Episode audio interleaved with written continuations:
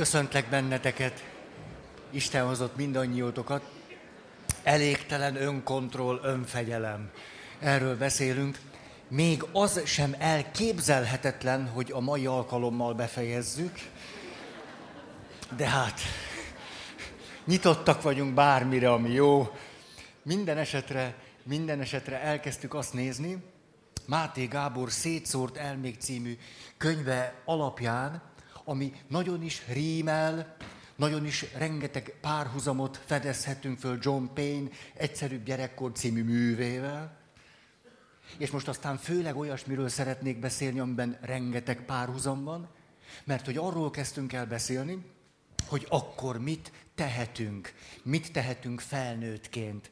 Mit tehetünk elsősorban most felnőttként magunkért, adott esetben magunkért felnőttként és szülőként, hogy hogyan tehetjük azt meg, mert hiszen ha a gyerekeinknek jót szeretnénk, akkor nem mindegy, hogy mi hogy vagyunk, és ahogy láttuk az összefüggésben a témánkat, akkor újból és újból az derült ki, hogy semmi értelme, hogyha azt az ismeret anyagot, amit föllelhetünk előadásokban, könyvekben, bárhol, abba az irányba visszük, hogy magunkat szídjuk.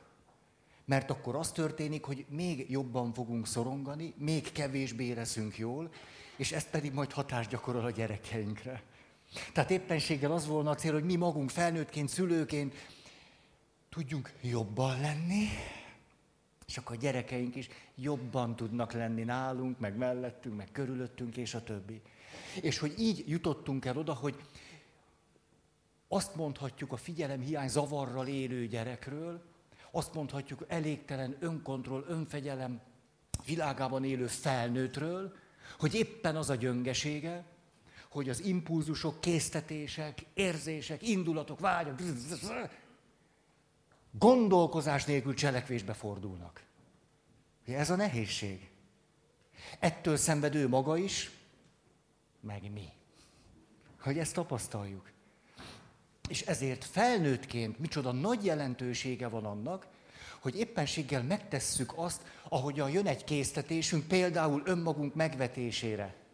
És önmagunk megvetéséből fakadó késztetés hova fordul? Hogy elkezdjük magunkat ostorozni.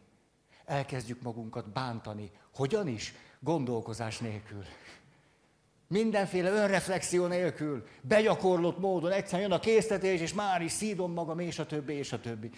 És hogy erről volt szó a múltkori alkalommal, hogy megtehetnénk-e most azt, hogy jönnek a mindenféle késztetéseink, és beiktatjuk a gondolkozás folyamatát. És fölismeréseink lesznek a saját javunkra. És hogy elkezdünk megértően gondolkozni magunkról. Hogy elkezdünk együttérzők lenni, vagy legalábbis azt kitartóan folytatjuk. Hogy fölismerjük, hogy mit csinálunk magunkkal, mert hogy adott esetben mit csináltak velünk, vagy mit nem csináltak velünk, most ezt nem ragozzuk. És hogy ebből valami másfajta cselekvés, másfajta magatartás forma tud kinőni. Emlékeztek, erről volt szó. Na de, két pont még maradt, ez pedig, hogy ha megtanultam gondolkodni magamról, elkezdhetem megadni magamnak a saját növekedéseim föl, saját növekedésem föltételeit. Hogy az egy bizonyos összefüggésben tud megtörténni. Emlékeztek, növekedés, nevelés, növelés, há, semmi autoriter modell, meg ön... Emlé, hogy volt az a szó? Egyre messzebb vagy tőlem. Szóval, hogy a neveléshez nem föltétlenül kellene a kegyetlenséget társítanunk. Valamelyik este, éjfél körül elkezdtem egy finn filmet nézni. Hát, rettenetes volt. Ezzel nem azt akarom mondani, hogy az összes finn filmtől ezután óvakodjunk, nehogy valaki téves következtetése jusson, hanem azt láttam, hogy ott van egy gyerek, és hogy annak a gyereknek mennyi mindent kell átszenvednie, megélnie. Jaj, egyszer rossz volt nézni, nem is tudom, mi lett a vége. Nem, nem bírtam elviselni, végül kikapcsoltam, és fantáziáltam oda egy jó véget. Engem ne sokkoljon egy finn film éjszaka egy órakor, hogy fogok aludni. Na, na, tehát, hogy mit tehetnénk a saját növekedésünk föltételeiért. Emlékeztek, hogy a növekedéshez, a növelődéshez, önnevelés, önművelés, akkor olyan kulcsszavaink társulnak, mint hogy magunk elfogadása, érzelmileg biztonságos légkör teremtése magamnak, önmagam elfogadásának világa.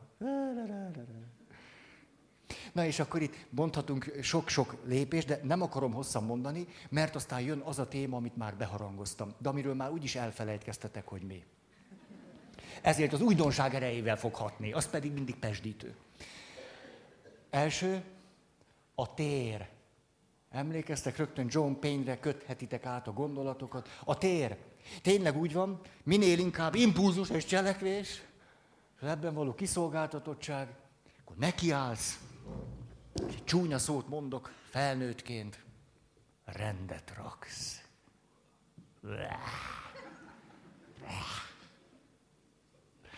De persze felnőttként nem muszáj úgy beszélni magunkkal, mint ahogy velünk beszéltek. Tehát kezdhetett például egy jó ízű vásárlással. Na, ezt tessék, ez az, ez az. Mire is lenne szükség? Hát, és akkor elmész, és kalandozol. Hát erre föltétlenül. Jaj, micsoda jó anyagok vannak. És a többi. Most nem mondok minden, hogyan tudod magadat motiválni. És amikor elkezdjük azt a teret, ami körülvesz bennünket valahogy rendezni, ott maga a folyamat is nagyon értékes. Ahogyan csinálom a rendet.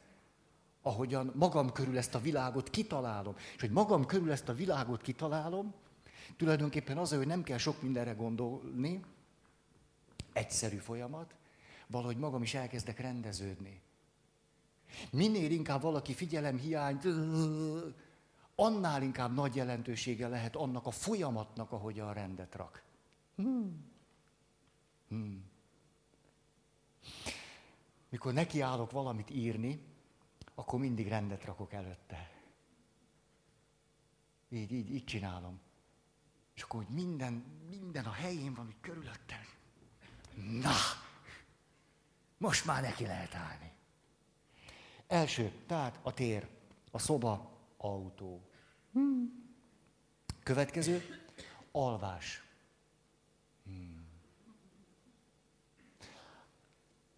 Azok, akik így élnek, gyakran éjszakai bagyok. Ennek több oka is van. Egyrészt, nem vagyok álmos, de, és de nem látsz el a holnapi napig. Tehát még ez az amaz, és utána szídod magad reggel, hogy még csak három órát aludtam, hogy lettek ilyen hülye. Ugye ez a szokásos kör? De... De... Jaj, erről annyira eszembe jut az, de tudom, ezt is emlegettem már nektek, mikor Rákos keresztúron második misémet megtartottam, és bejött a bácsi a sekrestébe. Azt mondta, kikérem magamnak, hogy engem maga kiprédikáljon. Második nap voltam ott, senkit nem ismertem. Ezért nagyon kedvesen próbáltam, hogy de hát kedves, kedves bácsi, én magát nem ismerem. Fogalmam sincs, hogy maga kicsoda. Akkor miért rólam beszélt?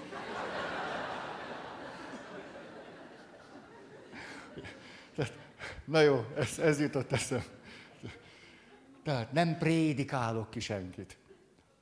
Ne vegyetek semmit sem magatokra, csak ismerjétek föl magatokat. Szóval a figyelem hiány zavar, és ö, elégtelen önkontroll, önfegyelem. Nem egyszer, miért is, miért is éjszakázik valaki? Miért olyan kedves idő az éjszaka? Ha. Így van, mert nyugi van. Tehát éjszaka végre már mindenki lefeküdt, csak a szomszédot lehet hallani. Őt viszont ilyenkor jobban. Hát szóval, na jó. Mindenkinek biztos van sok szomszéd története. Na, én is tudnék, ha mondanám őket. Nem lenne jó. Szóval éjszaka van, és akkor valahogy a külső körülmények jobbá válnak. Könnyebb figyelni. Valahogy na, akkor le lehet nyugodni, nem szór szét mindaz, ami körülöttem van, úgy elcsendesedik minden, és hogy na, most tudok figyelni. Na most e- e- egész jól vagyok. Na, ismerős ez? Aha, milyen sokaknak. Na, hát. Tehát a második lépés, vagy pont, vagy helyzet, vagy lehetőség, aludni, rendesen kialudni magunkat.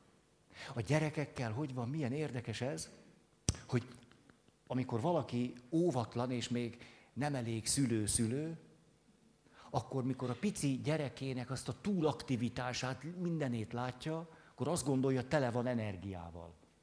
Közben pedig egy gyerek a fáradtságra hogy reagál? Ezzel. Tehát a szülőként azt várom, hogy mikor fárad el, már régen pihennie meg aludnia kéne. Csak nem úgy fejezi ki, ahogyan általában egy felnőtt szép lassan elfáradok. De aki elégtelen önkontroll, önfegyelem, hiány zavar, tulajdonképpen nagyon fáradt vagy már, és mégis még akarsz valamit csinálni. Hát. Még azt nem bírod abba hagyni. Na még, na még. Tehát alvás.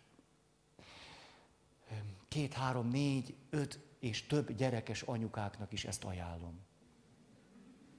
Tehát mindenféle egzisztenciál analízis helyett néhány nap alvás, és ha még akkor is pont ugyanolyan rossz az élet, mint volt, na akkor lehet gondolkodni más dolgokon.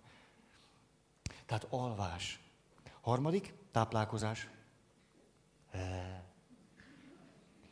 Aki elég stabil, ha a vércukorszint leesik, attól még megőrzöm többé-kevésbé a munkaképességem. Ha vércukorszintem megnövekszik, attól még képes vagyok kordába tartani magam. De nem így, akik ezzel a nehézséggel élnek. Mert ott sokkal nagyobb szélsőségek fognak megjelenni, például ezzel az egyetlen egy tényel kapcsolatban, hogy milyen a vércukorszint. Tehát az egyik szélsőség is erősebb lesz, ilyen, semmire se vagyok képes, és a másik is, hogy nem bírok leállni. Tehát gyorsan följelentek még valakit. Még jó, hogy éjszaka van, és még, még van idő, nem zavar senki. Ezért egy jó, jó levelet fogok írni.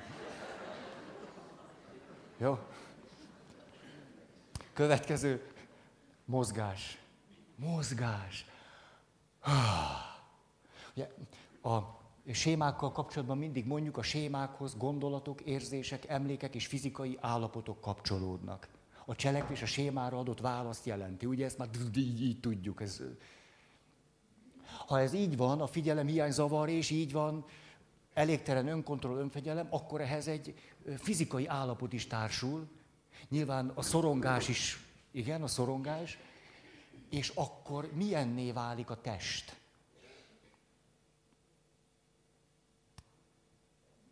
Ez az. Igen, drágán, bátran mondtad. Igen, na, ne, jó, jó volt, jó volt, az első is jó volt, nem, nem, nem, nem, nem, olyan szép a parketta, nagyon szépen megcsinálták. Ugye? Nézitek, hogy, hogy milyen szépen fénylik. Nem fény lett így. Valaki terápiás folyamatként. Szóval úgy van, feszes izomtónus. Feszes nyak, vál, lapockák alatt csomók, itt végig, nyak végig, itt végig, derék végig. Folytassam. Tehát mozgás, nyújtás, lazítás. Legkomolyabban mondom. Olyan érdekes volt egyszer, pszichiáter, és mondta, hogy hát mit lehet depresszióra, úgy, úgy, úgy, úgy elsőre mit, mit csináljunk a depresszióval. Azt mondja, például húzzuk ki magunkat. Ezt mondta. Először, nézd meg.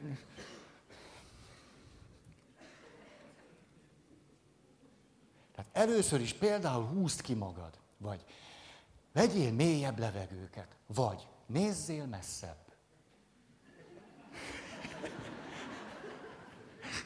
El aztán a szaktudomány. De úgy elsőre, nem is olyan rossz. Feszült, hát ha feszült vagy, szorongsz, ha akkor lazíts. De most például az izommal kapcsolatban nyújtsál. Nyújtsál. Anatómiai lazaság. Azt tudjátok, így hívják. Hát ha nem bírod megérinteni a cipőd, nem így a földet, úgyhogy nyitva van a lábad, akkor az azt jelenti, hogy az alapvető anatómiai lazaságra sem vagy képes. Az baj. A tested, a nőknek általában könnyebb, ti adjatok hozzá még 5-6 centit. Tényleg, na, hát tényleg, sportolunk, az még, én már szenvedek a nőkben. Hogy tudott lenni a lába, nem értem. Szóval legalább annyira lazának lenni, hogy az anatómiai lazaság meglegyen. Lazítani, nyújtani, stretchingelni. Lehet, ezt olyan komolyan mondom, hogy csak tudom. Na, internet, lazítás. Ah, de már is jól, jól van. Következő, szabadidős dolgok. De olyan jó lesően dolgok. Ide tartozhat az is, kreatív tevékenységek, amiben örömedet tudod lelni. Egyszerűen csak jól esik csinálni. Másik oldal, amikor egyszerűen csak jól esik semmit sem csinálni. Meditálni, szemlélődni, nem csinálni semmit. De közben nagyon is aktívnak lenni olyan értelemben, hogy szemlélődsz. Szemlélődés. Egyszerűen csak nézni és nézni. Há. Úgy szeretem a magyar nyelvet, hogy van a gyönyör, na abban aktívan benne vagyok, és van a gyönyörködés. Gyönyörűnek látom ezt. Lehet egyszerűen csak gyönyörködni. Hmm. Ez még most tíz perc lesz. Úgyhogy csak... Hmm. Szóval szemlélődni, meditálni, há, természet. Ö. Aggódok. Kaptam valakitől madártápot. Hat golyót. Föllógathatom. Nagyon köszönöm e- ez úton is. Madarak. Egy kedves ismerősöm meglátta az asztalon, azt mondja, nálam megrohadt.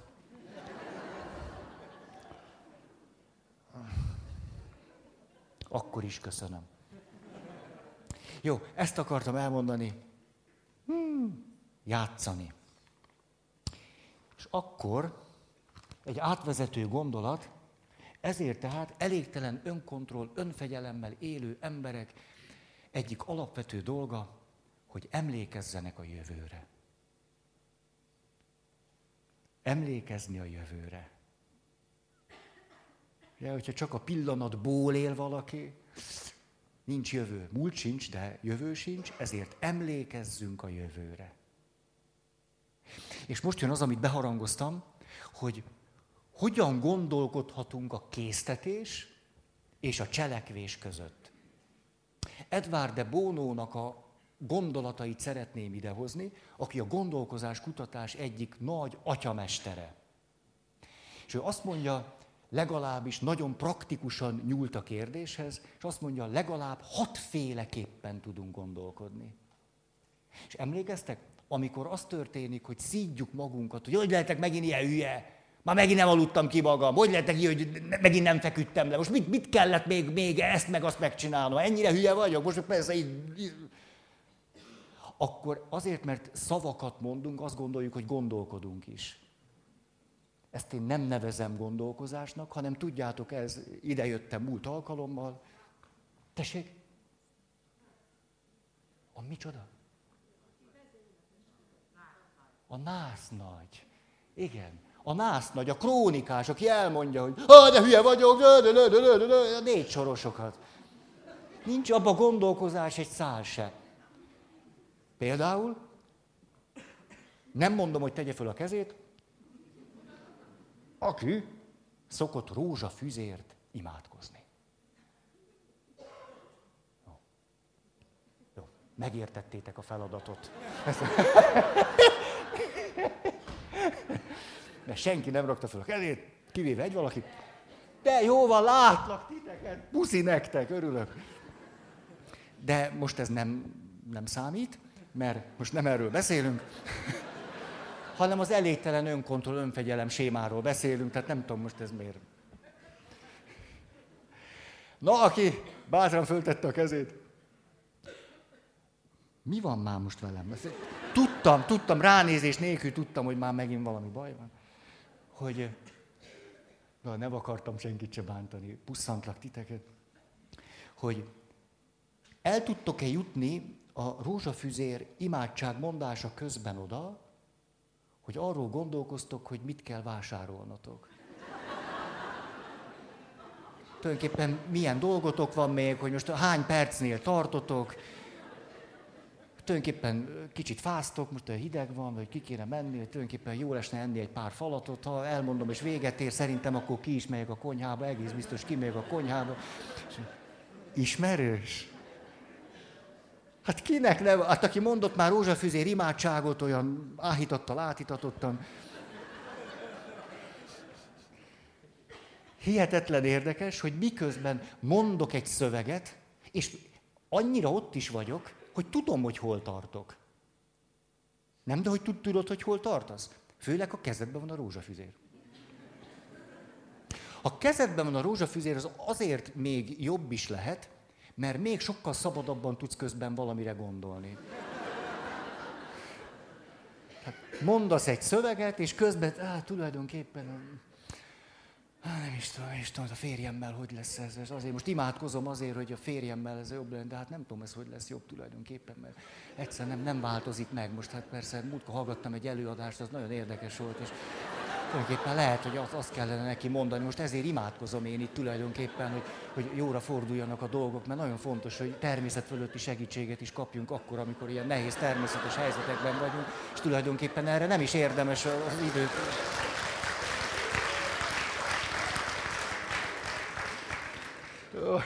Na, tehát akkor ez a rész a Mária Rádió archívumából és műsorából törlendő. Kedves munkatársam, aki megvágod az anyagot, remélem elég kreatívan tudod fölmérni a helyzetet, és tudni, hogy honnantól hováig maradjon a mi titkunk. Ezzel csak azt akartam mondani, hogy amikor szidalmazzuk magunkat, és mondjuk, és mondjuk, mint a násznagy, meg a narrátor, hogy ez mennyire problémásan nevezhető gondolkozásnak. Problémásan. Amit közben csinálok, az inkább.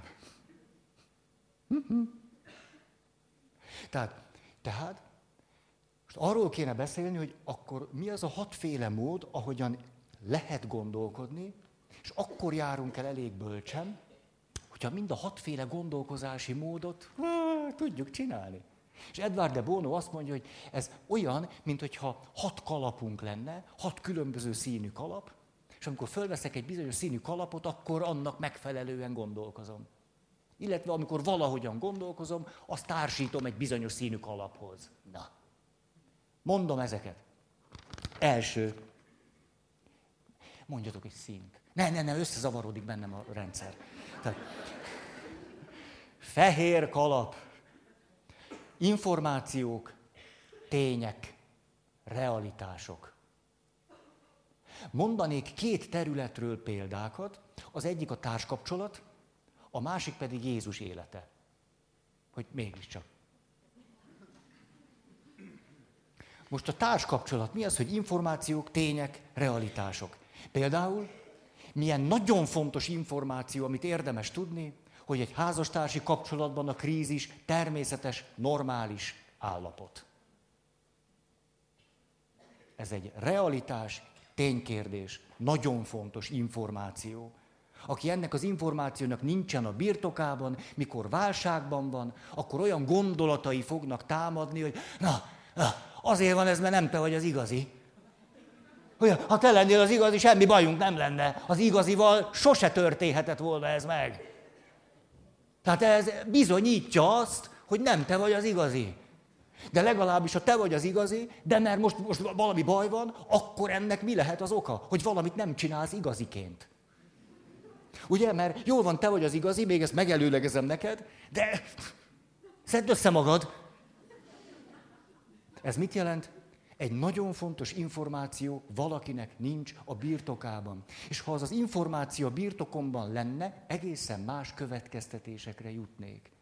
Akkor azt tudnám mondani, na ez a krízis, sű, természetes, normális emberi állapot. Kikerülhetetlenül jelennek meg az életünkben a krízisek. Úgy is tudunk mélypontra kerülni, hogy senki semmit nem csinált rosszul.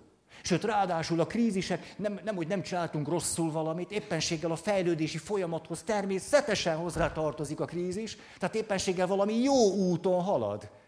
Mert végre, ahogy ment elő, tehát 10 éve nem, 15 éve nem voltam krízisben. Tehát nagy baj. Most tényleg így van, ez is egy fontos információ. Tehát a 20-30 év számra nem vagy krízisben, mert hogy élsz? Mi téged az élet nem rendít meg, meg semmit, se, hó, mi, mit csinál, zombi vagy? Hát az, az, az, az, na most ezt nem, tényleg. Majd ha lesz egy amerikai produkció, akkor jelentkezem statisztának.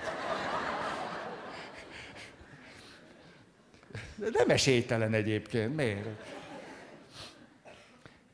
Szóval, egy fontos információ, a krízis, normális, természetes, és ráadásul, és ráadásul normatív krízis, meg tudom különböztetni a szituatív krízist, a normatív krízistől. Értitek? Nem. 2006 második négy. Na, nem tudom. A normatív krízis az, ami normális módon az élet és a személyiség fejlődéssel összefüggésben kikerülhetetlenül nem csak, hogy megjelenik, hanem az a normális, hogy meg kell jelennie. Tehát például, ha serdülőkort valaki úgy éli meg, hogy egy normatív krízisen nem esik át, akkor mi, mi történt vele? Hogy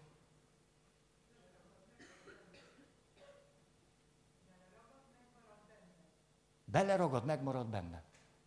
Hm. Jó. No. Igen, na. 50 éves vagyok, mondjuk. Nem én, most bárki. Hát tényleg én nem, tehát most hiába néztek, nem. nem.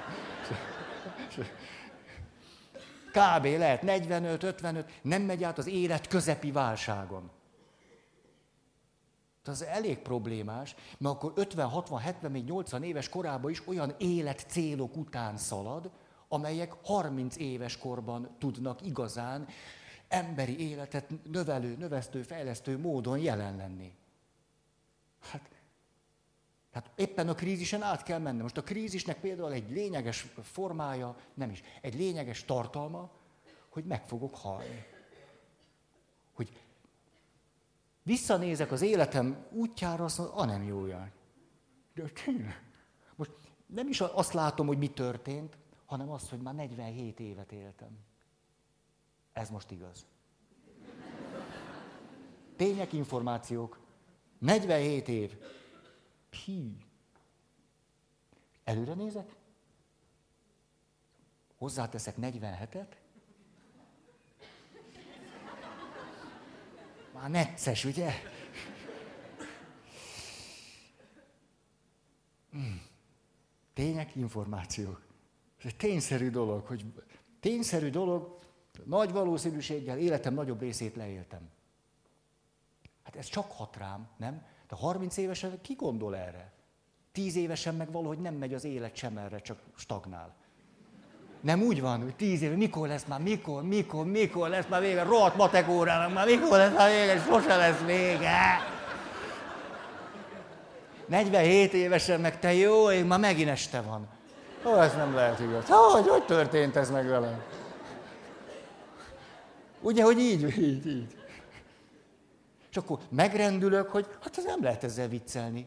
Még van egy-két jó évtizedem. Utána meg már csak... Tényleg szagolgatjuk a rózsát még. Jó, tudom, hogy nem így van, de még azért fogok keresztrejtvényt is fejteni. Na. Szóval, tehát fontos információk, tények, adatok, az ezzel való szembesülés és ezzel kapcsolatos gondolkozás. Ha alapvető információknak nem vagyunk a birtokában, a gondolkozásunk tévessé válik. Például a krízist úgy értelmezzük helytelenül, hogy valaki törvényszerűen és biztosan valamit elrontott. Majd úgy tetézzük a gondolkozási hibát, hogy tehát akkor meg kell keresni a felelőst, és a megoldás abban van, hogy meg kell büntetni. Akkor végre megint minden a régi kerékvágásba fog haladni tovább előre rendesen. Hát ez már úgy, ahogy van tévedés. Tények, információk, adatok. Jó.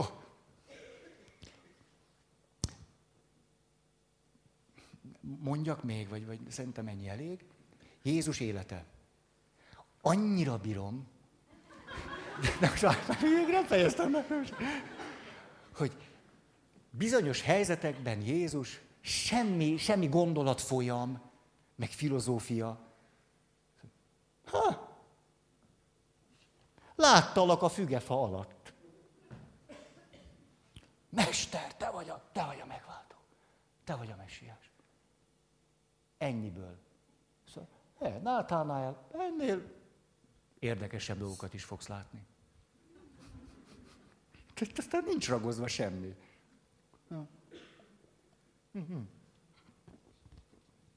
A legszebb történet ebből a szempontból Pálapostól megtérésének a története. Mert ott egy olyan gondolati, hogy is mondjam, forradalommal találkozik, ami szavakkal nehezen kifejezhető. Megy, megy, megy, megy, egyszer csak történik valami. Ki vagy te? kérdezi Pál. Válasz. Én az a Jézus vagyok, akit te üldözöl. Ennyi. Durva, nem? Semmi érvelés, meggyőzés, szídás, nem tudom, ennyi. Ki vagy? Én az a názereti Jézus vagyok, akit te üldözöl. Csók. Három nap vakság, néhány év.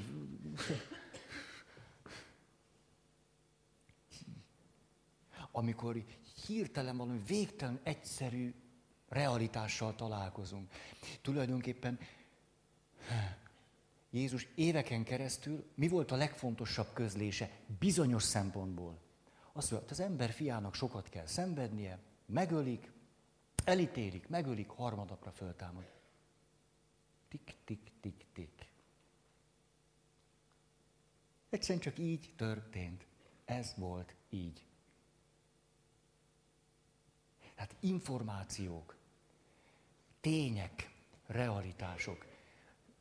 Ahogy emlegetni szoktam azt az amerikai pszichiátert, az összes kliensemben egyetlen egy dolgot találtam közös vonásnak, a sebzett viszonyt a realitáshoz. Elégtelen viszony a realitáshoz. Ezért úgy mindig sok ötletem van, és az egyik ilyen ötletem, hogy annyira szeretném kigyűjteni Jézusnak azokat a mondásait, amelyek olyan brutálisan kemények. Amikkel a, a legtöbben a legtöbbet szoktak molyolni, meg vívódni, meg vacakolni, meg szenvedni, meg nem érteni. Na én ezeket szeretném kigyűjteni, és utána abból a szempontból megnézni őket, hogy az hogyan fejez ki az életből valami végtelenül egyszerű realitást. Semmi többet, hogy nincs benne semmi fenyegetés, semmi félelemkeltés, semmi, semmi, semmi. Egyszerűen csak, te nézd, ha így csinálod, ez fog történni. Pik. Nem hoztál olajat, elalszik a lámpa. Csók anyu. akkor ez lehet évekig ezen töprengeni, de ez így van. Hogy a legtöbben, amikor a Szentírásban valami olyasmit olvasnak, ami hú, ez nagyon durva, az általában semmi más, mint egy nagyon egyszerű realitás. Legfőjebb valamilyen történetbe bele van ágyazva, valamilyen összefüggés, valami Valójában tulajdonképpen ez izgalmas volna, elővennetek egy-két olyan, ami, ami úgy mindig is fájt nektek, vagy mindig olyan értetlenek voltatok, vagy azt mondtátok, hogy hát ez az, a minket szerető Isten képébe, meg a hozzánk érkező Jézusnak az alakjába nem fér bele, és föltenni ezt a kérdést, hogy hogyan fejezi ki ez az életnek egy végtelenül egyszerű realitását. Na, e- ezt, ezt kedvem volna megcsinálni. De sose fogom, mert már értitek. Hát még egy-két előadás, és akkor ez... Jó, nem, tényleg, mert ma szeretném befejezni. Nem tudom, az miért jó, de... Ez volt tehát a fehér kalap. Egyébként mindegy, hogy milyen szint mondunk. De ha kötjük, akkor esetleg meg lehet jegyezni. Második. Piros kalap. Asszociálhatunk rá, Piros kalap, érzések, érzelmek. Az érzésekhez, érzelmekhez kapcsolódó gondolkozás. A, az a fajta gondolkozás, ami miközben átélek valamit, megjelenik bennem. Teljesen más, mint a tényszerű realitásokat kifejező informatív szempontoknak az átgondolása. Teljesen más. Például ha nagyon sérült vagyok, valamilyen séma fogja vagyok, akkor na, nagyon is jellemző lesz a gondolkozásomra az, hogy azoknak az érzéseknek lesz megfelelő a gondolkozásom, a következtetéseim, amilyen negatív érzésekkel egyébként küzdök. Hiszen a sémákhoz gondolatok, érzések, emlékek és fizikai állapotok kapcsolódnak. Ezért minél sebzettebb vagyok, a gondolkozásomra annál inkább rátelepszik maga a sebzettség. És miközben én azt gondolom, hogy hát szabadon gondolkodom, jutok következtetésekhez, éppenséggel logikus is, tulajdonképpen az egész úgy, ahogy van, egy zárt körön belül szenvedő gondolkozás. Hmm. Hogy más gondolatokra jutok, ha jól vagyok, és másokra, ha rosszul. Ugyanazzal a kérdéssel kapcsolatban. Hát ismerős ez, nem? valakit szeretsz, és jól mennek a dolgok, hát ő a világ legcsodásabb nője. És akkor éppenség összevesztek, hát azért lenne egy-két kritikai megjegyzésem. Legcsodásabb lett. Hát, hát azért, na, na, álljunk csak meg. Miközben ő nem változott meg. Az érzéseid változtak meg. A második a gondolkozáshoz kapcsolódó érzések és érzelmek, és emlékeztek, beszéltünk sokat arról, hogy optimistának érdemese lenni, vagy pessimistának. Most a hat kalappal kapcsolatban kitágítjuk a gondolkozási világunkat, de emlékeztek, hova jutottunk? Hogy amikor egy döntést nyomán tervezzük a cselekvést, átgondoljuk, hogy hogy is lehetne azt kivitelezni, milyen nehézségek, lehetőségek, érdemes egy kicsit pessimistának lenni, mert ehhez a most így mond, akár lelki állapothoz, alkathoz, gondolkozási formához, hangulathoz, több realitás kapcsolódik. Olyat is elkezdek számításba venni, amit ha jól vagyok, ó, szembe se jut. Nem így van. Hát ha jól vagyok, mi optimista, ott is bízol, ahol nem kéne, ott is örülsz, ahol nem kéne. A kivitelezés folyamatában pedig érdemes a pessimista gondolkozásról átváltani egy optimista gondolkozásra. Ugyanis amikor optimistán gondolkozom a cselekvés szakaszában, az is többlet realitást hoz. Csak ez a többlet máshonnan való többlet. Mert amikor optimistán gondolkozom, azt mondom, miért ne volna lehetséges? Ti, hát én látom, ott van út. Ha pessimistán gondolkozom, arra, arra ne. Ginja, azt nem, azt nem. Azt hogy, persze, hogy ginger, de nézzük, csak ott van egy ösvény. Ha, miért ne tudnék kijutni? Jó, most még nem látom a végét, de hát már hányszor kijutottam mindenféle gingyákon? Tehát az optimista gondolkozás a megvalósítás szakaszában olyan erőforrásokat, lehetőségeket is föltár, mozgósít, amik éppenséggel szinte lehetetlennek tűnnek, vagy el is vannak zárva akkor, amikor pessimistán gondolkozom. Ha. Tehát egyáltalán nem mindegy, hogy tudok-e akkor is úgy gondolkodni, amikor jól vagyok. Hogy azokat a gondolataimat, meggyőződésemet, következtetéseket, amikor jól vagyok, meg tudom-e magamban őrizni? Vagy ezek mindig elvesznek, amikor rosszul leszek? Ezért beszéltem sokat és sokszor arról, hogy léteznek úgynevezett meggyőződéseink. És fontos, hogy legyenek meggyőződéseink.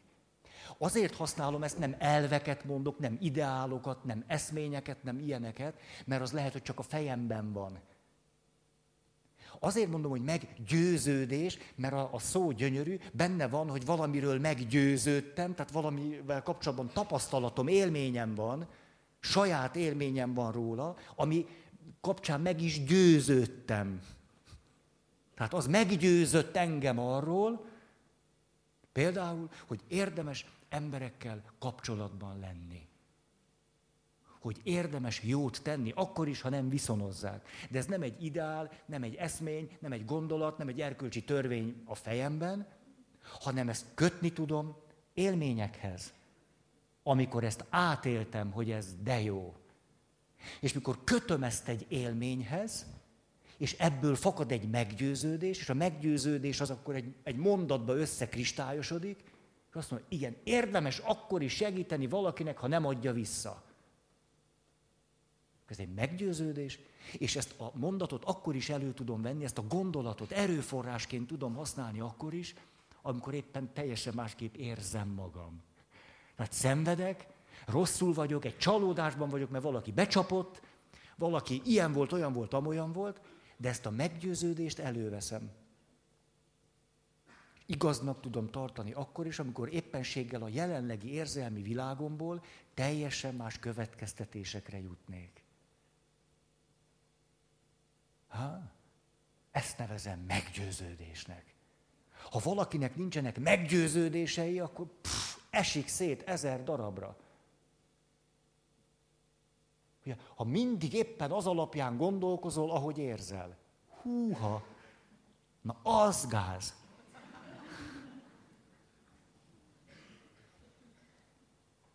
Ha.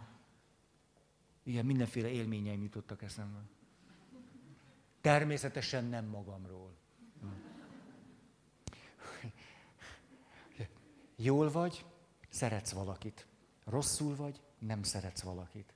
Jól vagy, azt mondod, na, nagyon értékes ember, érdemes. Rosszul vagy, dehogy érdemes. Mi, hát egy ilyen alak? Nem megrendítő ez? Hogy van valakivel egy kapcsolatod, valami rosszat tesz veled szemben, és elkezdesz róla gyökeresen másképpen gondolkozni. Há. Most, ha a két szempontot össze, összerakjuk, milyen fontos, hogy az egy realitás adott esetben, hogy ő azt megcsinálta veled. Tehát nem realitás vesztésbe kell mennünk, hogy nem, nem, hát meg se történt, meg olyan aranyos, olyan, amilyen, ezt a piszokságot ő megcsinálta, de hozzáférhető számomra az a gondolkozás, ahol azt tudtam mondani, hogy jó, de hát például, hogy hozzáférek ahhoz a gondolatomhoz, hogy ő a feleségem. Hm.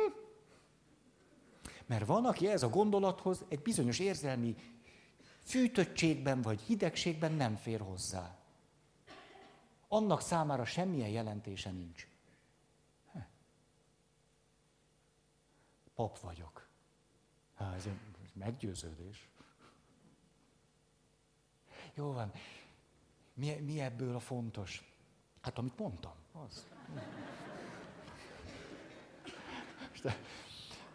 Jézussal kapcsolatban, ja nem, hát még semmi, még házasságot, még semmi párkapcsolat, de hát azért mondtam, nem? Mondtam. Jó. Mikor a Szentírásban az van Jézus, felújjong a lélekben. Hí, de szép az. Felújjongan, ez áldalak téged, atyám.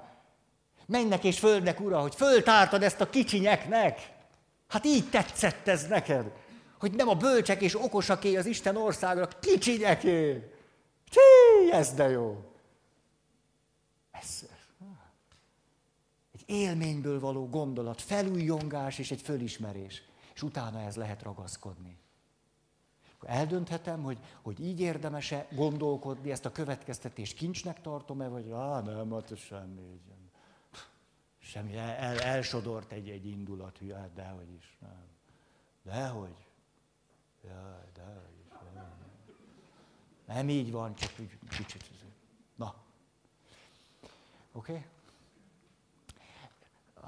A társkapcsolat ezért, ezért, ezért néha ösküvői szertartáson mondom azt, hogy ugye úgy van azért a szerelemben, kicsit rózsaszínen látunk. És akkor mindenki, igen, úgy van, úgy van. Egy esküvő kapcsán sokféle érzés van. miért, miért csak pozitív? Hát igen, igen, igen, igen. Aranyosak meg minden, de hát á, mit tudják ők? Én is voltam így. Na, már nem így vagyok. Na jó. És a, de hogy közben hozzá, szívesen hozzáteszem azt a gondolatot, hogy igen, mondhatjuk, hogy egyfelől, olyasmit is belelátok a másikba, ami hát... Hát ez, Mondjuk a nő azt mondja, hogy hát, hát Superman. Hát ha valaki szerelmes, valami ilyesmit mond, nem? Meg ki a béka ember, vagy mi az a, a... Batman, nem béka ember.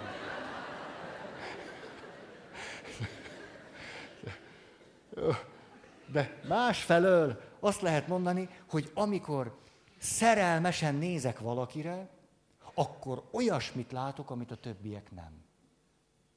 Tehát nem csak realitást vesztek az idealizálás miatt, hanem olyan kincseket látok meg, amit más nem lát. És miért látok meg benne olyan kincseket, amiket más nem? Hát a szerelem miatt. Az érzések, az érzelmek miatt látom azt meg benne. És hogy ezért például, amikor Jézus nem egy Péter, vest ki a hálót halfogásra. Evezd a mélyre. Állj. Hálókat ki. Nem kell nagyon. Mind a két bárkába. Húzzátok föl. Számoljátok össze. Menjünk ki. És akkor Péter, menj el tőlem, uram, hát én bűnös ember vagyok. Emberhalászát teszlek. Ne félj, Péter, embereket fogsz halászni.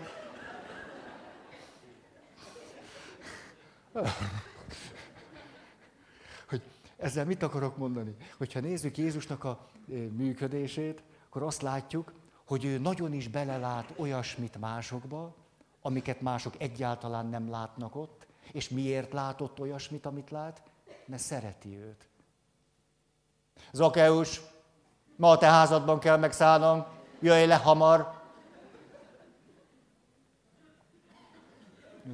Jaj, most eszembe hogy gyerekkorom. Ez a, ez a, volt a mikrobi, meg van a mikrobi, meg a, hát meg a csillagok háborúja persze. Arzwei, die zwei, ahogy az angol mondja eredeti szövegem. Jó. Szóval, jól van, jól van, jól van. Vagy ha nem, úgy is jól van. Jöjjön a következő kalap, fekete kalap. Megfontoltság, körültekintés, nehézségek, a tévedésekre való rálátás. Tehát ott megfontolunk, körültekintőek vagyunk. Leginkább például ezt kapcsolhatjuk ahhoz, amikor olyan kicsit olyan pessimistán körbenézünk. Na, na, na, na, vagy amikor rámutatunk valami hibára, na ez itt, ez itt, nem, ez itt nem jó, vagy ez a következtetés nem helyes, vagy na, na, ez, ez így nem lesz jól. Megfontoltság, körültekintő gondolkozás, a hibáknak az észrevétele. Hm. De erre is szükség van. De látjuk, hogy ha valaki csak ebben a működésben van, helyhaj. Biztos ismertek olyanokat, akik van egy csodálatos helyzet, ő ott is megkeresi a bajt. Mondja is, mert hát látni való, hogy mindenki más realitás vesztésben témfereg, úgyhogy gyorsan el is mondja, hogy na, na azért, na, na. Ötös, ötös, de, de, de egy kicsit úgy meggyőzőbben kellett volna előadni. Tehát helyes volt a következtetés. Egy kicsit lendületesebben. Jó, de most azt mondjam, körültekintés, sokszorosan mondott információ egyébként, ami körültekintő gondolkozásra ösztönözhet, hogy ha valaki házasságkötés előtt azt gondolja, hogy ők egész biztos, hogy lehetetlen, hogy valaha is elváljanak, akkor ő nem gondolkodik elég körültekintően. Ez nem azt jelenti, amit bárki most ide gondolna, hogy na, most mondta, most mondta. Az jutott eszembe múltkor, tényleg így jutott eszembe, hogy, hogy így van, de nem úgy. Így van, de nem úgy. Ez azt jelenti, hogy így van. Kutatás szerint rizikófaktor, ha te azt gondolod, hogy teljesen lehetetlen, hogy te valaha is elválj. Rizikófaktor, ha te azt gondolod, hogy veled ez nem történhet meg. Mert nem vagy elég körültekintő, nem vagy elég reális. És ha tudod a fekete kalapot hordani, azt mondod, ez bárkivel megtörténhet. Mit tudom én? De ebből aztán nem az következik, hogy jó, hát akkor, akkor mindenki a házasság, akkor nem is érdemes megházasodni. Hát akkor minden. Nem ez következik belőle, hanem az, hogy aha, tehát akkor fokozottan érdemes figyelni. Ja, most hagyj, kösszek, hagyj kössek össze itt két szempont, információk, realitások, és aztán körültekintő gondolkozás. Tudom, hogy ezt emlegettem nektek, de ez, a házasság, a család egy élő rendszer. Ez egy információ, ez egy realitás. Minden élő rendszer azáltal áll fönn, hogy a rendszerbe energiát fektetünk vagy közlünk, vagy a rendszer energiához jut. Az élő rendszer nem tud fönnállni akkor, ha nem jut a rendszer működéséhez megfelelő mennyiségű energiához. A Föld, mint élő rendszer, a nap sugárzása és a Föld maghője miatt képes föntartani a maga egyensúlyát. Mert minden élő rendszer egyensúlyra törekszik, ha megkapta a működéshez szükséges energiát. Ha nem sütne a nap, és a Földnek nem volna maghője, megnézhetnénk magunkat. Az ember egy élő rendszer, a MOM kulturális központ egy élő rendszer, a test egy élő rendszer, egy házasság élő rendszer, a család egy élő rendszer. Nem fektetünk bele megfelelő energiát, mi fog történni, most információkat mondok, tényszerű dolgokat, realitásokat, amelyeket elkezdhetünk körültekintő módon átgondolni. Például azt mondom, megint csak rendszer szemlélet, akkor ebből az következik, hogyha nem adunk megfelelő energiát a rendszer működéséhez, a rendszer megpróbálja, élőrendszerről beszélek, az élőrendszer megpróbálja saját egyensúlyát föntartani, annak az energiának a működtetésével, amennyit közöltünk vele. Mi fog történni? A rendszer igyekszik egyensúlyban maradni, de ez az egyensúly, mert nem fektettünk bele elég energiát, vagy borulékony lesz, vagy kóros egyensúly. A család gondozásban, terápiában beszélünk erről, hogy létrejött a családban egy kóros egyensúly. Vagy a nehézségekkel való megküzdésre nem megfelelő egyensúly. Például, amikor megszületik a két-három gyerek, az anya kötődik nagyon a gyerekeihez, eltávolodik a férjétől, és itt nem történik semmi, aminek történnie kellene a kettejük kapcsolatában, ami stabilizálja a családot. A férfi még jobban eltávolodik, majd pedig hogy jön létre az egyensúly? Lesz szeretője. Ez egy egyensúly. Ez egyensúly. A nő a saját egyensúlyát az életében nagyon sok minden megtalál a gyerekei között, a férfi megtalálja a szeretőjével, és tulajdonképpen a család működik. Hát működik. A legtöbb család például így működik. És mondhatjuk, hogy nem, de attól még így működik. Mondhatjuk, mondhatjuk hogy nem jó, most, most nem ebből a szempontból nézzük, hanem hogy minden élő rendszer, ha annyi energiát tettünk csak bele, a társkapcsolat, elégedettség, minőség, összetartozás, érzelmi összetartozás, minden nem fektettük bele az elég energiát, a rendszer befektetett energiából próbál gazdálkodni, és akkor létrejön egy ilyen egyensúly. Lehetnek egészen durva egyensúlyok. De például elvált szülők, törödöm, törödöm, a nőnek megromlik kapcsolata a férjével, ezért nincs kedve vele lefeküdni, a férfi pedig már most családon belül keres valakit. Lásd Woody elem. És akkor elveszi a nevelt lányát. Így kellett a legkisebb energiát befektetni abba,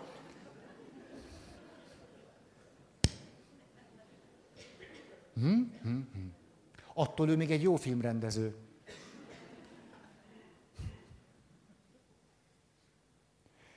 Nem fektetünk bele elég energiát, a rendszer egyensúlyra törekszik, de csak olyan egyensúlyt képes létrehozni, amennyi energiát belefektettünk. Minél összetettebb egy élő rendszer, annál több energiát kell közölni vele, hogy a rendszer optimálisan tudjon működni. Márpedig egy társkapcsolat vagy egy család egy bonyolult, élő, árnyalt rendszer. Ezért elég sok energiát kell belefektetni. És arról is beszéltünk, hogy miért van az, hogy miközben egy társkapcsolat hihetetlen finom szövésű, bonyolult, árnyalt, élő rendszer, alig fektetünk bele energiát. Azért, mert a gyerekkori élményvilágból gondolkozunk. Lásd, második kalap, a piros. És az van bennünk, hát ez hát megy, magától. Hát ez megy magától, nem? Hát a kari nem így volt. Hogy jött a csöngőszók, bementünk, és ott föl volt díszítva a fa, és alatt, és minden, minden ott volt, minden meg volt. Magától ment. A gyereknek az az élményvilága, hogy magától megy. Erről múltkor is beszéltem. Na. Mi történik akkor, hogyha még kevesebb energiát fektetünk a kapcsolatban? Minden élő rendszer törekszik az egyensúlyát föntartani, vagy valamilyen egyensúlyban lenni, de ha már olyan kevés az energia, amit belefektettünk, hogy ez nem lehetséges, akkor szétesik. Nem tud más tenni, mint hogy szétesik. Ha nem eszünk, szétesünk. Széteszünk. Most akkor fönn volt rajtunk két kalap. Fehér kalap. Na igen, csak most ugye fehér kalap, realitások. Ebből fölvettük a fekete kalapot, na nézzük akkor csak. Hogy is van? Hát hoppácska. De akkor nem érdemes naívnak lenni, hogy majd magától megy. Na nem, nem, akkor itt... Akkor fölvettem a piros kalapot, azt mondom, hűha, hát akkor nagyon-nagyon nagy szükségem van arra az erőforrásra, amikor szeret, szeretetre méltónak láttalak téged, magamat, meg a kapcsolatot. Hát akkor erre a nézőpontra, belőle fakadó meggyőződésekre nagy szükségem lesz. Mert ha mindig úgy gondolkozom, hogy éppen érzem magam veled, akkor biztos, hogy nagyon sokszor nem fogok energiát fektetni a kapcsolatba. Azt ez az utolsó, tudod mikor. Jó? Nézzük a negyedik kalapot. Á, már megint, megint bebuktuk. Csúnyán, csúnyán. És még Jézusról nem is beszéltem. Igen. Igen, talán még egy ilyet, túl sok a különbség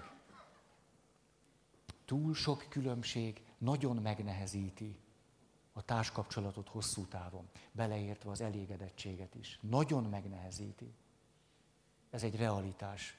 Fehér kalap realitás, hogy érdemes ezt átgondolni, hogy na, hogyha ekkora különbségek kulturálisan, végzettségben, érdeklődésben, értékrendben, akármiben, túl sok nagy különbség van, akkor irdatlanul sok energiát kell befektetni, aránytalanul sokat, a rendszer működéséhez. Hiszen alig van közös nyelvünk. Vannak közös élményeink, de nagyon sok közös talaj nincs alattunk. Ezért, hogy föntartsunk valamit, állandóan rengeteg energiát kell befektetni abba, hogy az... Hmm. Ez ma azért is nehézség, mert ugye szabad a világ. Ezért találok Honoluluban egy nagyszerű srácot. Tényleg, tényleg, és Mexikóban egy egzotikus hölgyet. Hm. Ez nagyon szép elsőre. Utána érdemes egy kicsit a fekete kalappal körbenézegetni. Ez nagyon szép, csak... Hmm. Jó, fekete kalap. Jézus néha fölveszi a fekete kalapot, szó sincs róla, hogy ne venné föl, hogy ne lenne ilyen. Szóval, Mester, bárhova mégy, én követlek. Igen. Na, vegyed csak föl a fekete kalapot. Mondanék valamit, mert nagy, ezért piros kalapba itt elragadtatnál magad. Látom a piros kalapot, akkor, hogy a szemedet is takarja. Úgyhogy nyugodtan most vedd le, jön a fekete, kis cilinder. Rókának odulja, madárnak fészke, emberfiának nincs hova a fejét lehajtani.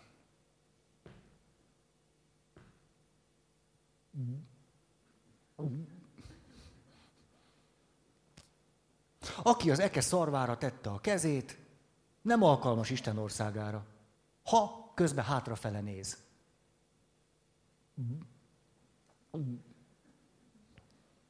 Jézus kifejezetten használja a fekete kalapot is.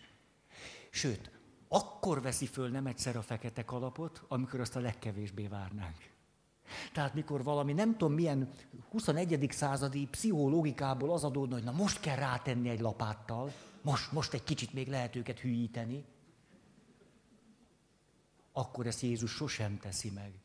Lenyűgöző, ahogyan Jézus nem manipulál. Tehát pont akkor, amikor ugyan emberi logika szerint még, na, gyerekek, gyerekek, hogy például nem hív tanítványának senkit, akit meggyógyított. Apostolnak, 12 közül. Kit gyógyított meg a 12 közül? Senkit. Azért, mert túl sok lenne rajtuk a piros kalap. A hála, a... na, na, hát így nem lehet. Nyugi. Fekete kalappal.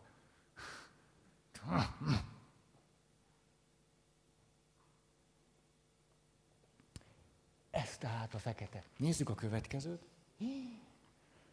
Hát igen. Jézus perét írtam még ide. Mikor azt mondta, te most miért ütsz engem? Ha rosszat szóltam és nincs igazam, bizonyítsd be.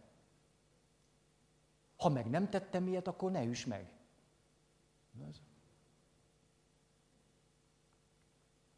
Negyedik, a sárga kalap.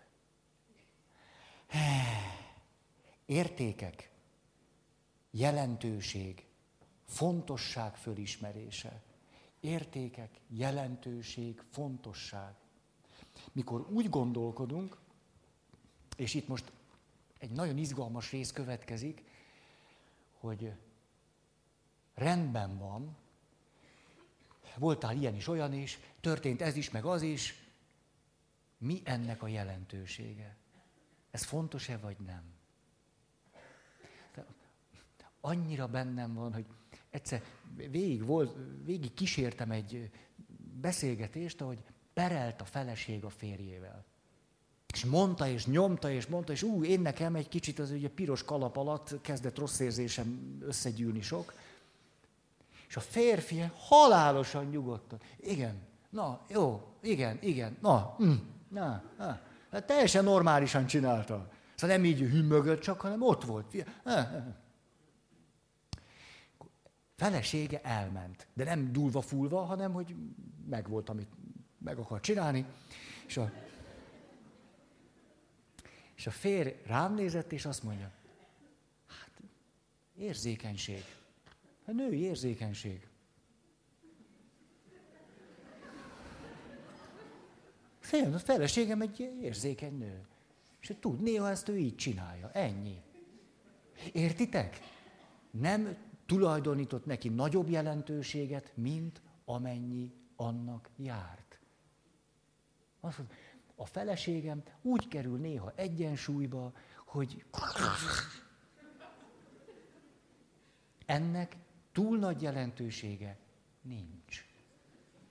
És ami a legérdekesebb, ha hosszú távon a folyamatot nézzük, a feleség nagyon hálás volt a férjének, amiért ilyenkor mindig stabil maradt. Mert így a feleség megengedhette magának, hogy instabil legyen, de közben a férje érzelmileg őt tartotta, ezért ez a folyamat a nő szempontjából lehető leggyorsabban és hatékonyabban végig tudott menni. A férfi egészségét nem kezdte ki, mert nem tulajdonított neki nagy jelentőséget, de annyit tulajdonított, hogy nem szólt közben, nem állította a feleségét, mert tudta, hogy van jelentősége, pontosan annyi, amennyi. Ha, ez csodálatos dolog. Tehát tudni úgy gondolkodni, hogy meg tudom mondani, hogy ennek van-e jelentősége, vagy nincs, és hogy mennyi, és aztán a, ebből következtetéseket vonok le, ami meghatározza a magatartásom. Fantasztikus nagy dolog. És elégtelen önkontroll, önfegyelem sémában ez a jelentőséget tudó gondolkozás szinte teljesen hiányzik. Hiszen mindig a pillanatnyi késztetéseknek van a legnagyobb súlya. Az maga a, az igazság. De közben pedig pici dolgoknak lehet nagyon nagy jelentősége. Család segítésben rendre megfigyelhető az, hogy elmennek a kincsek mellett. Emlékeztek, erről sokat beszéltünk, hogy majdnem mindig úgy történik, hogy a férj és a feleség nem egyszer persze nem összefüggésben egymással, nem kooperálva, együttműködve egymással, de próbál energiát fektetni a kapcsolatba. Ezért teszünk gesztusokat. Ezek látszólag jelentéktelen apróságok, a jelentőségük azonban nagyon-nagyon nagy. Ezt úgy szokták mondani, hogy ha valami picike kis változás tud történni egy kapcsolatban, ahhoz képest, ahogy már esetleg régóta rosszul mennek a dolgok, akkor ott kell venni egy ter, tertát, kell venni egy tortát, rá a, rá a gyertyát és ünnepelni. Mert valami hihetetlenül fontos dolog történt.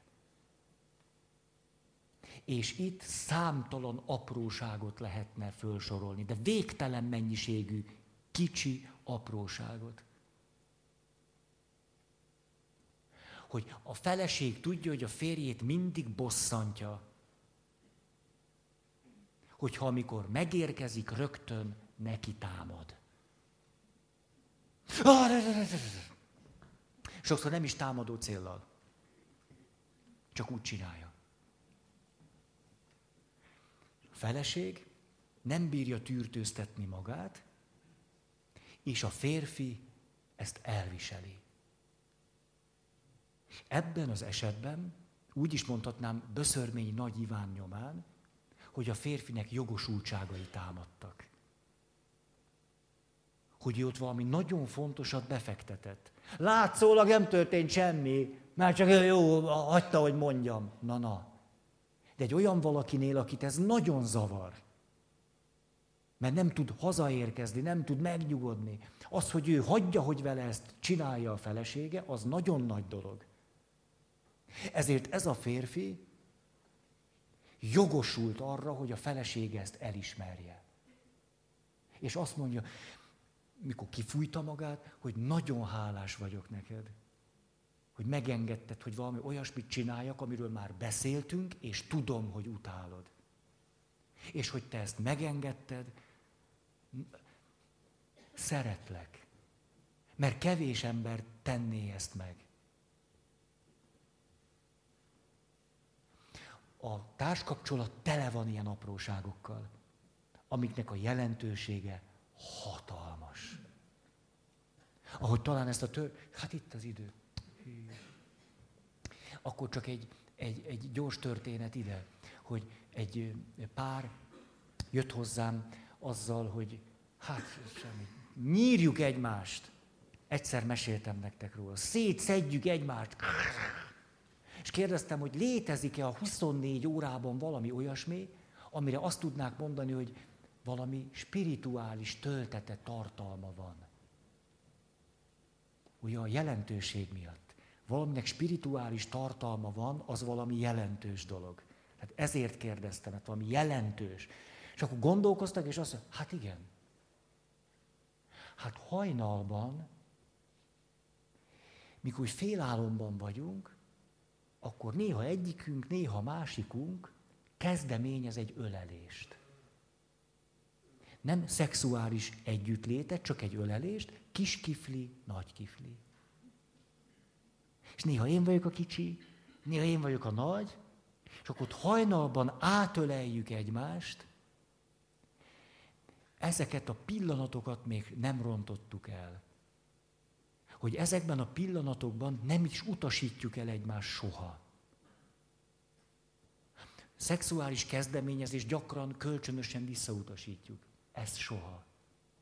Tulajdonképpen, mikor hajnalban, félálomban átölellek, mondta a férfi, akkor élem meg kizárólag az elmúlt hónapokban, hogy szeretlek és igazán fontos vagy nekem. Mert napközben egymást nyírjuk. Akkor az a pillanat félálomban, ahogy össze gömbölyödnek egymással, óriási jelentőséggel bír. De valami kimagaslóan hatalmas a jelentősége. És amit ott átélnek, annak hatalmas üzenete van. Hát egy társkapcsolatban látni, hogy me- mekkora jelentősége van kicsi dolgoknak. Egész másképpen fogok gondolkozni. Jó, akkor eddig volt négy kalap. És akkor lesz még kettő, meg még Jézusról is beszélünk, azt most kihagytam az idő miatt. Köszönöm a figyelmet!